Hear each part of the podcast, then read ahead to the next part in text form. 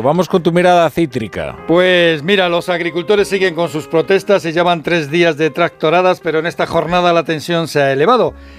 También es cierto que la Guardia Civil y la Policía, con órdenes del Ministerio del Interior, han intervenido con más decisión y contundencia que en pasadas jornadas para frenar los cortes y la ocupación de calzadas, calles, carreteras y autopistas.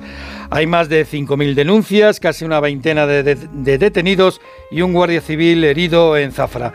Nos lo cuenta lo del guardia civil herido Daniel Lara, que es uno de los portavoces de los agricultores de la zona.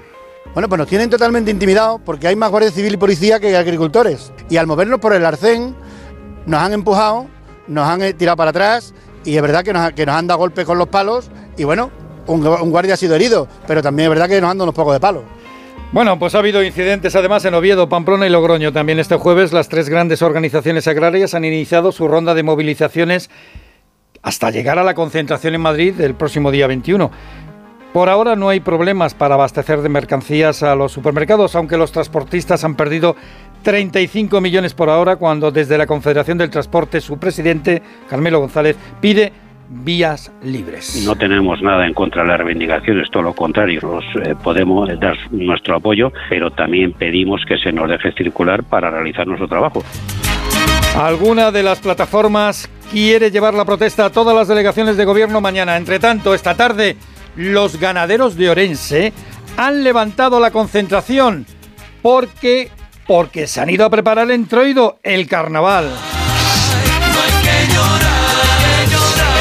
Bueno, la agricultura no es el único sector donde se están dando conflictos laborales y económicos en España. Los empleados de la banca se están manifestando y reclaman subidas salariales ante los elevados resultados de, de los bancos. Los trabajadores del sector financiero argumentan que los bancos han cosechado unos resultados espectaculares. Por ejemplo, los grandes bancos, más de 26.000 millones de euros en el pasado ejercicio. Por eso piensan que ha llegado el momento de que suban los salarios. Los sindicatos de la banca reclaman un incremento que iría entre el 17 y el 23% para los próximos cuatro años.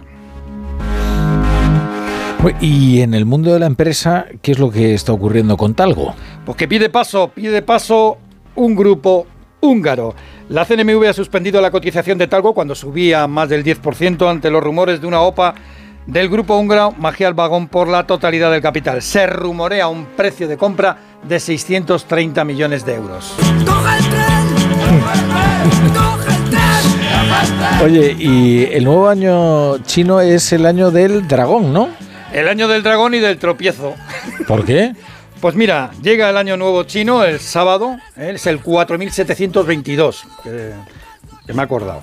El año del dragón, símbolo de poderío y prosperidad, pero el dragón chino llega con la flamígera deflación entre sus fauces. Y es que por primera vez en 15 años China despide el año con una inflación negativa de 8 décimas, lo cual es una demostración de su debilidad en el consumo, su caída en la industria manufacturera y también lo que es más peligroso, ¿eh?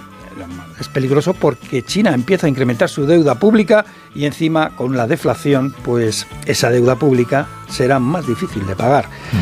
Y su aliada Rusia se ha convertido en el tercer suministrador gasístico de España, que ya es decir, después de Estados Unidos y de Argelia. Y lo que sigue inflándose como un globo son los procesos de Hacienda de la Hacienda Española contra Shakira. La cantante hoy ha declarado desde Miami en la segunda causa penal, esta vez por un presunto fraude de 6 millones de euros. El mundo ya me da igual si te.